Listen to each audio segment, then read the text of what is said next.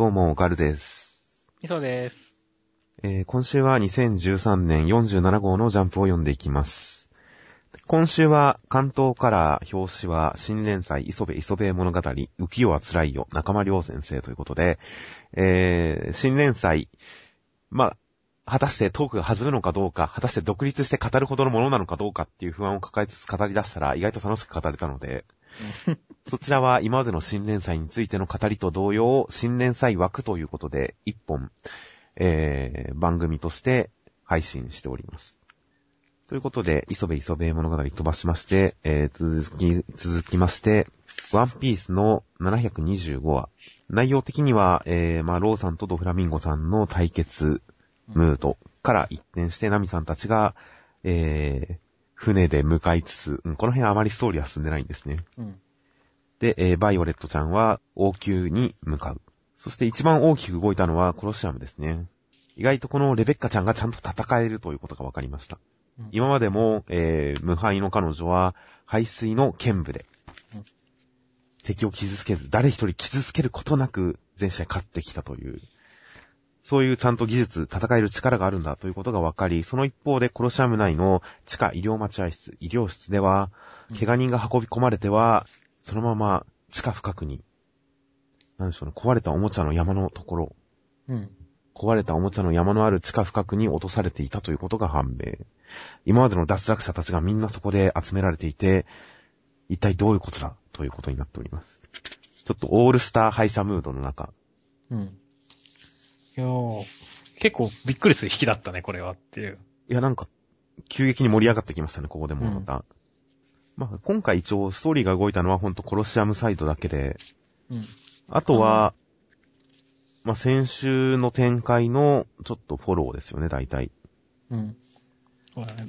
もうだローさんとドフラミンゴさんは、まあ、しちょっと残念なことに、戦闘描写はなされないということで、まあ、ローさんが本気を出したっていう、このシーン。うんはしごと覆うほどのルームを作って、もう、ズバババーンと。うん。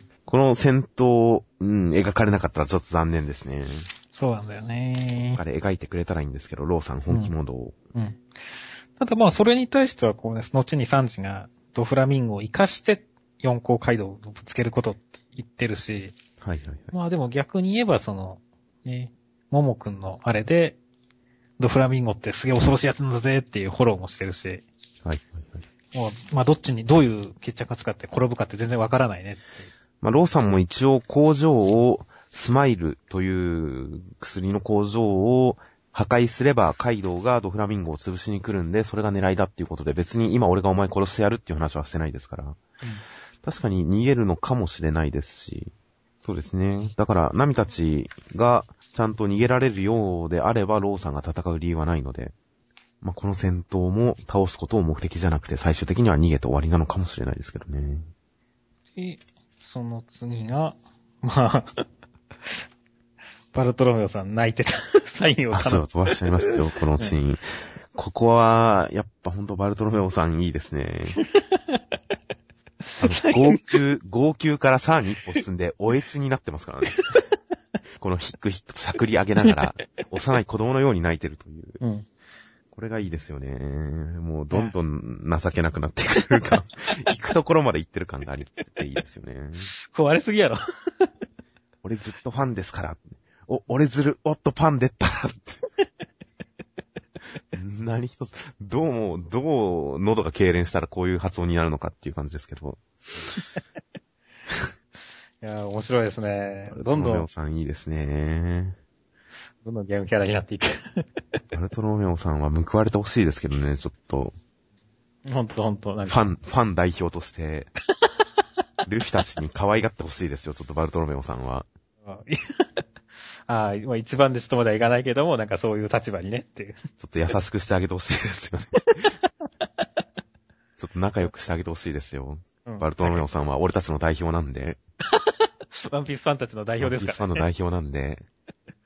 報われてほしいですね、確かに。いやーそしてまあ、レベッカちゃん。レベッカちゃんを追い詰める南国マジャツカ王国軍隊長ローリング・ローガンさんが、いいですよね、こう、どれ骨折っちゃうかな、うひひひって言いながらこう、にぎにぎして迫ってくる感じ。そうですよ。がいいですよね、もう。もういいですよ。まあ、もう来週は絶対もうビーデル VS スポポビッチみたいな形になりますよ。うんあんまり細かく思い出せない。まあ、あボコボコにしてた覚えはありますけど。まあそうなりますから、期待ですよ。いや、もう、ほんと、レベッカちゃんはいいですね、なんか。不幸がよく似合う女ですね。そうね、なん、これでなんかこうね、ここですごいなんか実力見せてもなんだろう。あんまりこの後勝ち残れるイメージがないっていうのがなんか、不幸さを表してるよねっていう。でもまあ、お姫様ですから、今回のエピソードのメインヒロインポジションはレベッカちゃんじゃないかと。うんだからこそ弱くてもいいんですよ、別に。ルフィが助けてくれますから。はい、まあでも、ここで助けるのはキャベンディッシュさんの役目なんじゃないですか。そうでもないのか。いやまあ、この試合はむしろ、なんでしょうね。やっぱ最後までやらない気がしますけどね、D ブロックは。まあ、そのね、その後に確かにその、他の敗者たちのね、一斉集合が出ちゃったからね。はいはいはい。まあ、勝つとしたら、キャベンディッシュさんか、キャベンディッシュさんが、なんか、譲るような形でレベレベッカちゃんなのかもしれないですけど。うん。いやーでも、この最後のねは、い全員集合は本当に読めないんで、あの、まあ、今回なんかね、そのメラメラの実、うんぬん以外にも絶対なんか企みがあるだろうなっていうのは思ったけど、はいはいはい。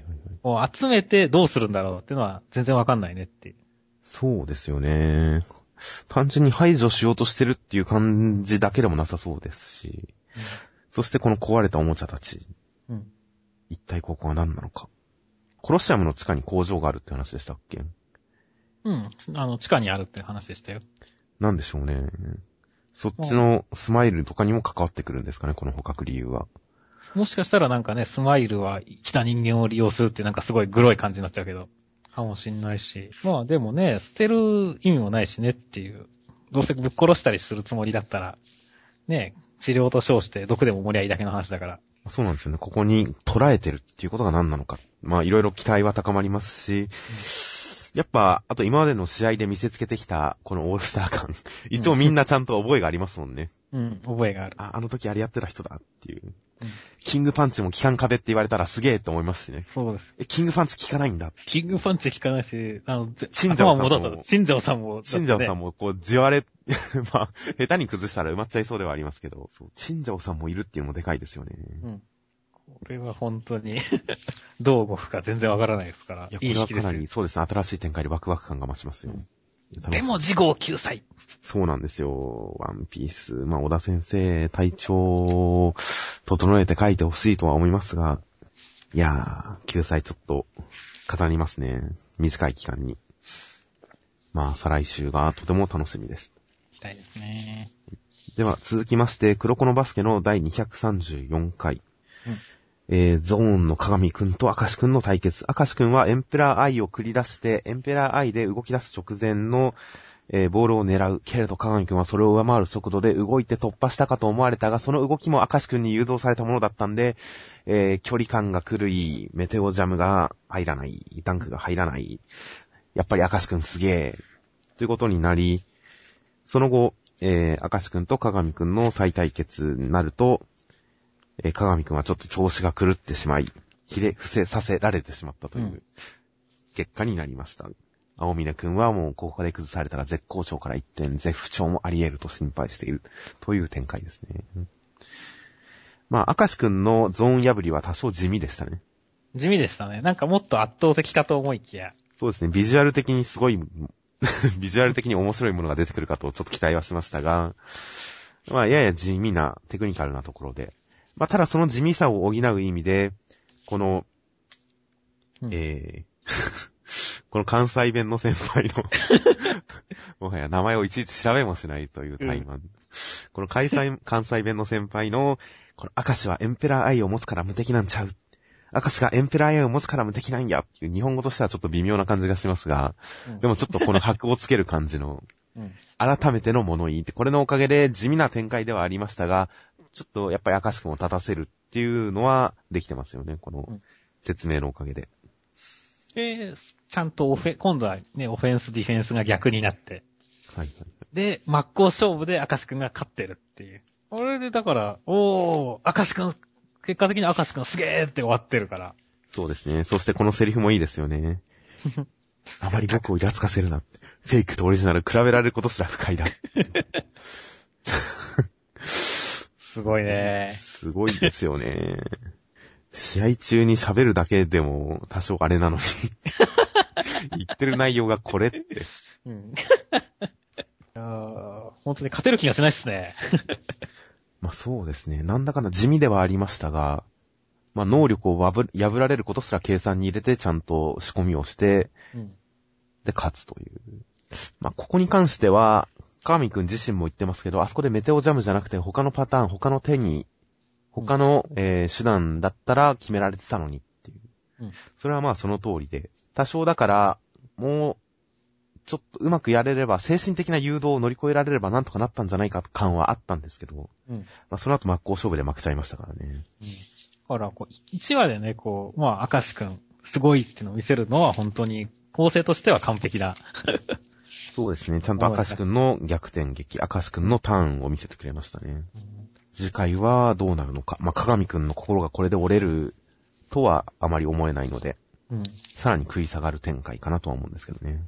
うん。いや、もう意外と倒れながらも実は、ちょっと手伸ばしたりする、してみる。ああ、この手がこの後ボールの方に行くと。うん。ありえなくもないですね。あと、あれだね。今週は本当に解説陣絶好調だったね。すごいですね。継ぎ目のないというか。うん。しかも、こう、リアクション一つ一つもオールスターだからさ。そうですね。ある種今回一番のファインプレーはやっぱさっき言った関西弁先輩ですからね。うん。関西弁先輩、いいフォローだよね。今回の話を一番盛り上げてるのは、明石くんのプレーでも鏡くんの負けざまでもなく、この先輩の解説ですから。解説だね。やっぱこの試合と並行して進められる解説の盛り上がりというのも目が離せないですよ、確かに。青峰くんが、ちゃんとね、あゾーンの説明をし、紫原くんが、明石くんの恐ろしさを説明するっていうのもね。そうですね、ちょっと分担が見えてきましたね、確かに。そうそう青峰くんは鏡くん担当という。紫原くんはどっちかといえば明石くん担当という感じで。一気に肩をつきに来たねっていうね。いい、メイク、いい解説ですよ、これ。そうですね。ちゃん。と解説陣の顔の向きとかもちゃんと合ってますからね。うん。青峰くんはこっち向きに描き、紫原くんはこっち向きに描きみたいな。そんな解説に注目して読むものなのかと思いますけど。まあ、注目したら面白いですから、まあいいですよ。では、続きまして、うん暗殺教室の第64話、カラスマ先生は倒れたかと思いきや、意外や意識は ちゃんとあり、ふらふらしながらちゃんとついてきてると。そして、えー、その後、みんなを待ち受けていたのは、グリップさん。すごい剥き出しの、わかりやすい、真っ向勝負。生身で強いというのが特徴の、そして、ぬが多い。グリップさん。まあ、握力がすごいんですかね。で、グリップさんが待ち構えていて、ただ、目的としていたカラスマ先生が戦えない状態だから、つまらん、仲間を呼んで、大勢で肩をつけるというところに、カルマくんが、こう、名乗り出て、まあ、名乗ってはいないですね。カルマくんが出て行って、勝負を挑む。カルマくん、おごりが抜けて、そして敗北から学んだ、テストでの敗北から学んだ、それをうん。大人の壁に存分にぶつけなさいという、コロ先生の教育者の目線から見て、カルマくんどうなるか、進むカルマという、いいよね。進んでから、進んでないじゃんっていう。いや、電波少年のあれですよね、要するに。あ、進む電波少年ね。絶対電波少年ありきの煽り文だとは思いますけど。あそうだね。でもまあ、力は抜けますよね、このシーンに対して。ということで、意外と予想はしていなかったカルマくんが真っ向勝負という展開。いやいやいや、まあでも、これだけでしょ。はったりだけでしょ。カルマくん。カルマくんは基本的には真っ向勝負しない人だと僕は思ってるんで。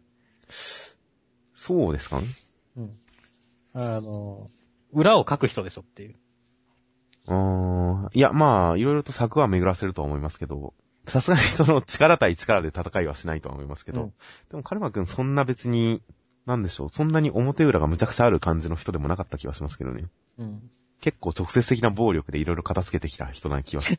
カルマくん。そうだね。今回のこれもね、観葉植物バーンだからね。これかっこよかったですね。うん。いやー、かっこよかったね。相手の携帯電話を観葉植物の植木鉢でピキッという。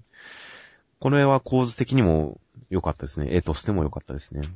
まあでもさすがにね、相手は結構その、ちゃんとした殺し屋じゃないですか。ちゃんとした殺し屋ですね。うんちゃん、あの、素で身体検査に引っかからずに相手を倒す、殺すっていうね。はいはいちゃん。と、理由も、素手で殺す理由も通ってるし、えーちゃんとしてるから、なかなかふ多分ね、普通に、か戦う方法では絶対勝てないだろうから。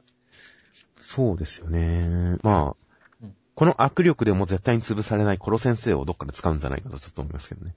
まあこう握力でコロ先生を握りつぶさせるような、コロ先生を身代わりにして握りつぶさせようとして逆に指が折れるとかそういう のとかなんかいろいろコロ先生が握りつぶせないものとしてコロ先生がいるよなってちょっと思いましたけど。うん。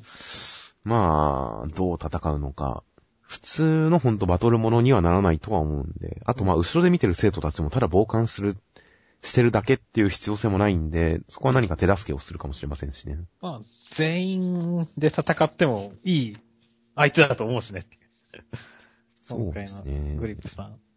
そしてこの後に控えてるであろうガストロさんもね、大地で戦うにはちょっとね。まあ、で、今回もガストロさん面白かったね。これ最初何が始まったかと思いましたけど、ラーメン、濃厚な魚介だしにたっぷりのネギと一さじのニンニクそして銃、そして銃のこの荒々しさっていう。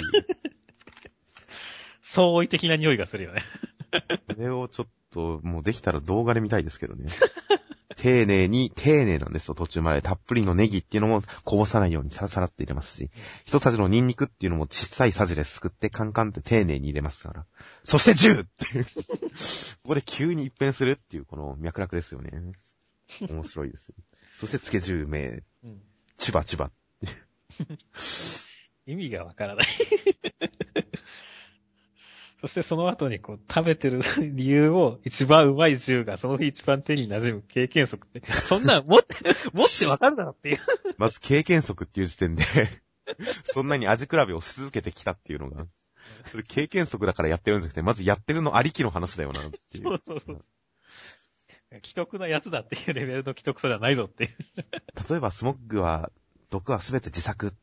こだわるあまり研究室まで作る始末って言ってるけど、それと付け銃を並べて語るなよって思いましたけど。スモッグさんまともだよ。ガストロさんは全然ままともじゃないよっていうね。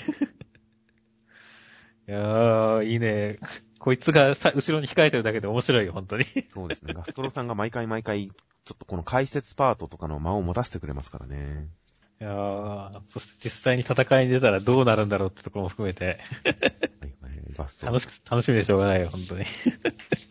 そうそう、ガス後にガストロさんも控えていて、そしてこの、なんか、すごい眉間のシワの深い人が待ち構えてるということで。応募っすね。そうですね。いや、殺し屋も一人一人ちゃんと出てきたら出てきたで、ちゃんと盛り上がりますし、うん後に控えてるのも、格がちゃんと上に見えますし、いやー、ちゃんといいキャラですよ、殺し屋。うん。あと、まあ、コロ先生の夏休み論。夏休みって感じですね。先生の方が及ばないところで事実性を養う場。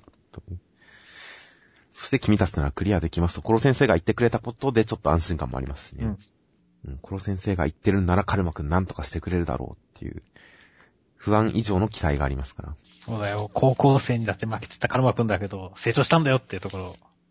ああ。どんなシチュエーションでしたっけ？あれ、一応多勢に無勢的な感じじゃなかったですっけ？そうそうそう、そんな一感じだではないですよね。後ろから不意打ちを食らって負けてましたね、カルマくん。はいはい、カルマくん。意外と、まあ、ここまで散々言っといてなんですけど、カルマくんが意外と正面から戦って勝つ展開も別にあってもいいかなとは思ってるんですけどね。うん、もちろん俺もそれでも全然ありですけど。なぎさくんが、あのー、教官に勝ったみたいな感じで、そうだね。なぎさくんは一応教官に勝ってるからね、この辺で一応このクラスナンバーワンの実力者というあれであろう、カルマくんがね、はいはい。勝つっていうのも確かにありな展開ではありますね。ありな展開ではありますよ。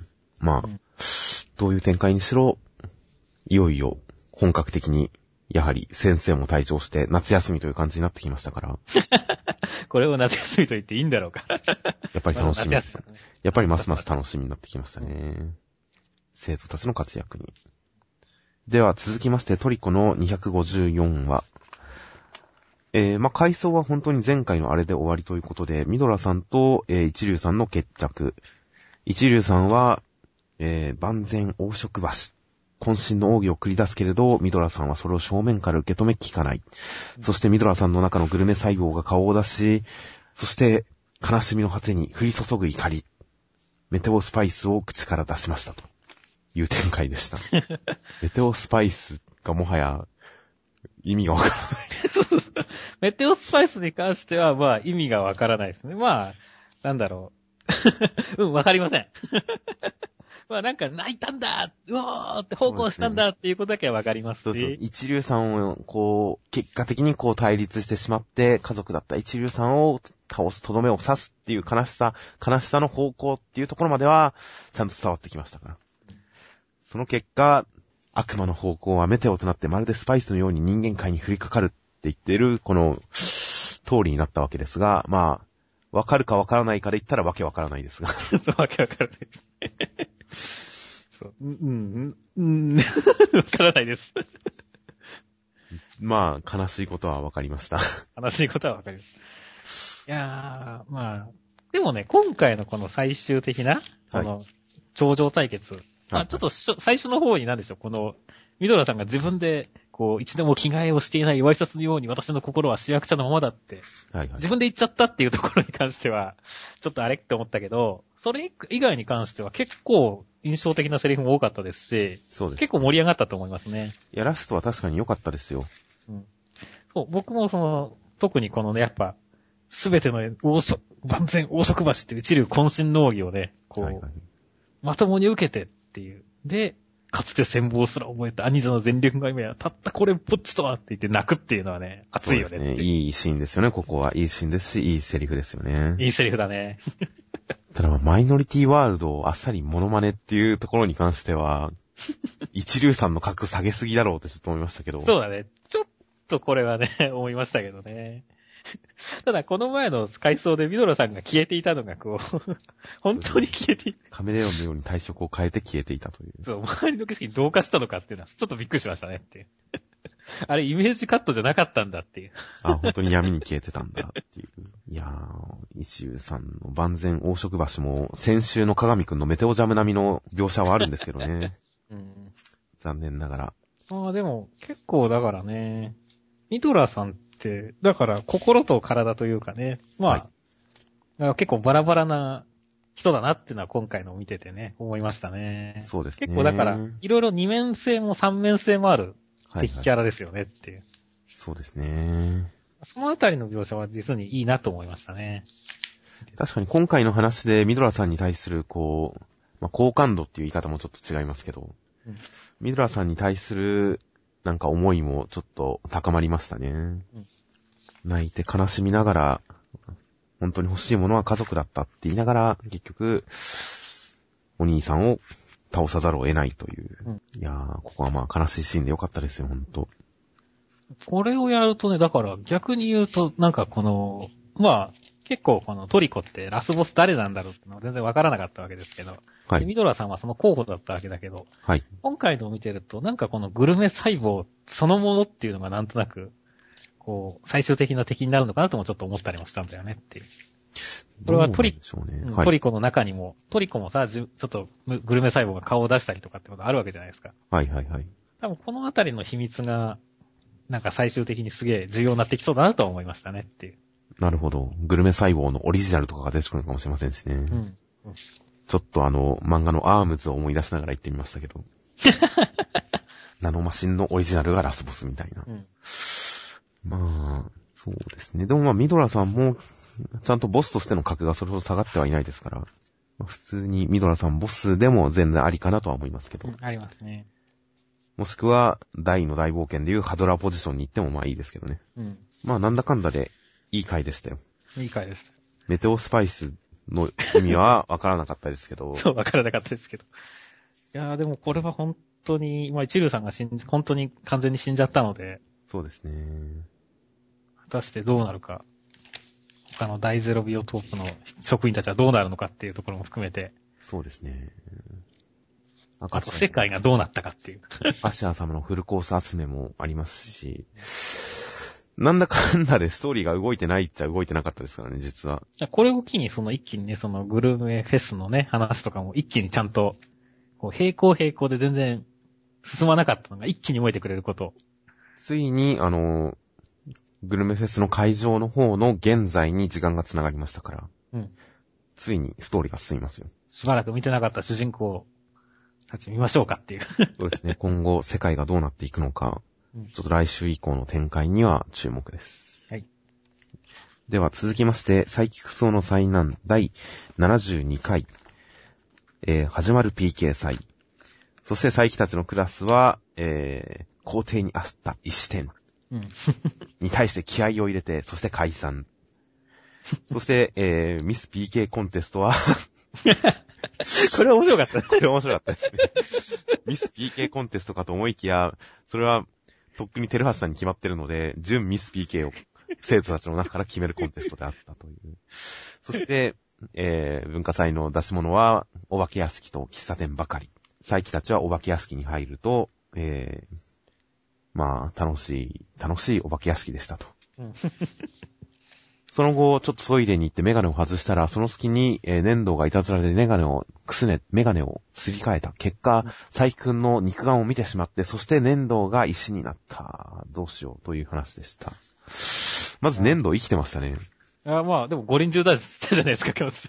いやまあ、そうなんですけど。だから、我々がずっと、なんかね、年度今週も登場しなかったねって言って、何学校の週来たね。、学校の話なのに粘土が出ないから絶対死んでると思ってたんですけどね。うんいや、僕はほんと8、9、10割方マジで思ってましたよ。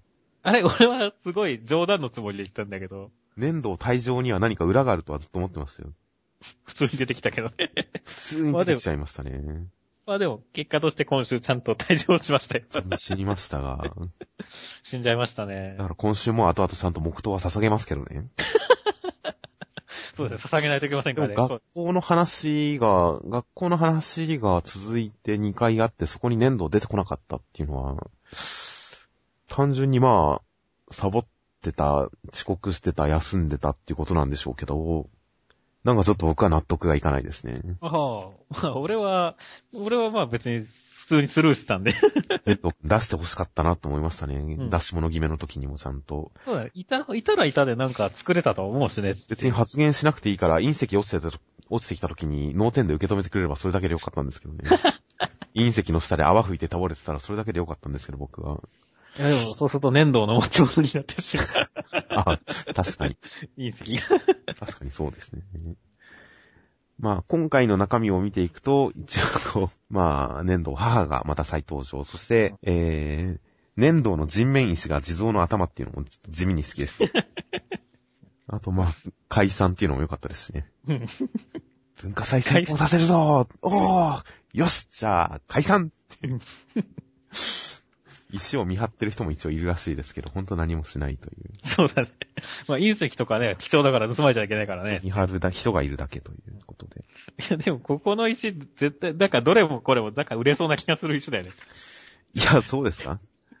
いや、だってこ、そんな石、そんなないと思いますけどね。こんなラケットの石とかあったら買う人いるでしょ。いや、ラケットの石だけですよ。っていうか、この、ハイロ君の石だけですよ。人が買いそうなのは。いや、でもこの、なんかさ、うんこの石とか魚の石とかあるじゃないですか。いらないでしょ。いや、これがもしも天然に作られた石だったら、俺は相当すごいと思いますよ。いや、僕いらないですけいど。らないか。おかしいな。俺とガルちゃんではなんかあれか、感性が合わないのかな。河原に行けばありますもん、こういうの。あ、これ姉の形みたいみたいなのいっぱいありますから、別に。まあでもほら、そんなガルちゃんでもほら、ラストの粘土石は欲しいでしょっていう。あー、粘土石ですか。欲しい。見たいけどいらないですね。まあいらないね。ちょっとでかすぎるからね。そうですね。まあ、珍しい石点がまさかここに繋がるとは思わなかったです。そうそうそう。本当に 最後珍しい石になっちゃったからね。珍しい石になったっていう話ですから。まあ、これをきっかけにして、やっぱり、一番優秀な出し物をしたクラスには賞が与えられる。これ受賞に至るっていう感じですよね、きっと。そうだね。受賞ものですよ。来週またこの石化騒動で一騒動、二騒動あんのかもしれないし。いや、これで何もなかったらどうするんですかまあね。いやいや、まあ意外とこら、なんか他にまたテルハシさんとかあたりが石化しちゃったりしたりして。ああ、もっと石が広がるということですかね。うん。メガネもだって壊れちゃったのはその。そうなんですよね。ここで、ここに来て新しい展開、目が見せられない展開という新しいギャグが始まりますから、うんまあ、その結果として誰が石化してもおかしくはないですよね。まあ、一応佐伯くんには物を物体の時間を巻き戻す能力がありますが、果たしてその辺とのえー整合性というか、その辺との折り合いはどうなっていくのか、どのくらい深刻な事態なのかは、まだわかりませんけどね。まあ、戻せるには戻せるにしてもね、だってこれから佐伯くんはずっと 目をつぶってなきゃいけないからねっていう。まあそうですね。そうするとそれでなんかこうエピソードも作れるじゃないですか。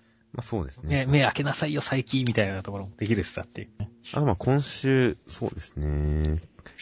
やっぱり、面白かったのは、テルハシさんのミス PK。なんだね。これは面白かったね。俺も今回の中で面、白かったですね。一番俺も好きなネタです、今回の中でい。や、テルハシさんが決まるってのはまあ当然なんですよ。うんでどうやって決まるんだろうなっていうか、ミス PK コンテストがでやってるんだ。え、じゃあ、テルハシさんに決まるんだな。テルハシさんの格の違いをどうやって見せつけるんだろうなと思いながら読んでったら、もう決まってるっていうのが、審査員側にいたっていう。そうそう、でもみんなそれはもう、当然のものとして2番手を決めてるっていう。そうなんですよね。まああれですよ、ハンマー裕次郎を抜きに地上最強トーナメントが行われるようなもんですよっていう。あれはまた違う。あれ違う。あれはちゃんとみんなハンマー裕次郎に挑む気満々でやってますから。ちゃんとこれに関してはみんなもう、テルハシさんに解説してもらいながらコンテストに出場してる。ああさらに、あハンマー裕次郎で格上げなわけですね、テレビ。そりゃそうですよ。いや、はい、薄いませんでしたいや、この格が違う感をすごい見事に見せてくれましたね。この、さらっとしたテルハシさんの解説席っていうのは。まあ、お化け屋敷とカフェばっかり。そうですね。粘土の顔も相変わらず怖かったっていう。いや、今回、ますますなんか粘土顔が上手くなっていってますよね。どんどん上手くなって先生は。る。うん本当にゾッとしましたもん、この粘土の顔は。微妙に目の焦点が合ってないような感じも怖いね、これ。いや、微妙にっていうか全然合ってないですよ。そうそう。怖いよ、これ。怖いですよね。いいですよね、粘土の顔。粘土いいね。いやー、文化祭はお化け屋敷実際いっぱいありますけど、おばお化け屋敷ありましたけど、僕も高校の文化祭。いうんや、楽しいですからね。お化け屋楽しいね、敷は。お化け屋敷楽しいね。超楽しいですからね、やるの。いいなぁと思いながら、ちゃんと読みましたよ。うん、読みましたね。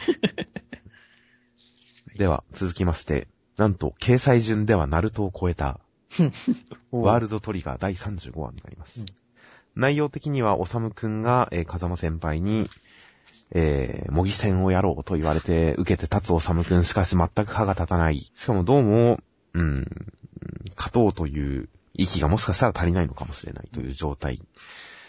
で、その中で負けまくって、結局、模擬戦はここまでだ。で風間先輩にも、こいつにも、これといった特徴のない B 級回といった印象、大したことないなってちょっと失望されてしまう中、その風間さんの口から、ジンさんが、ユーマくんをボーダーに入隊させる代わりに自分のブラックトリガー、恩人の形見であるブラックトリガーを本部に差し出したということを聞いたオサムくんの目つきが変わり、風間先輩にもう一勝負という展開となっております。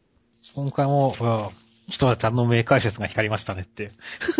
それはどの辺ですかいやいや、こう、結局さっきちょっとまあ、ガルちゃんも説明で言ったけど、はいはいお。さむくんはこう、まあ戦うっていうところのあれはあっても、勝とうっていう意志がないわけじゃないですか。そうなんですよね。ちょっとやっぱ訓練感が強いんですよね。そうそうそう。だからね、こう、永久と後に永久になりたいから今ちょっと戦っておこうくらいのね。はいはいはい。うん、ちょっと、慣れ、慣れとこうくらいのノリじゃないですか。でそれに対して、こう、キトラちゃんがちゃんとね、こうダメでもともと負けても聞いてない。いかにも三流の考えそうなことねって。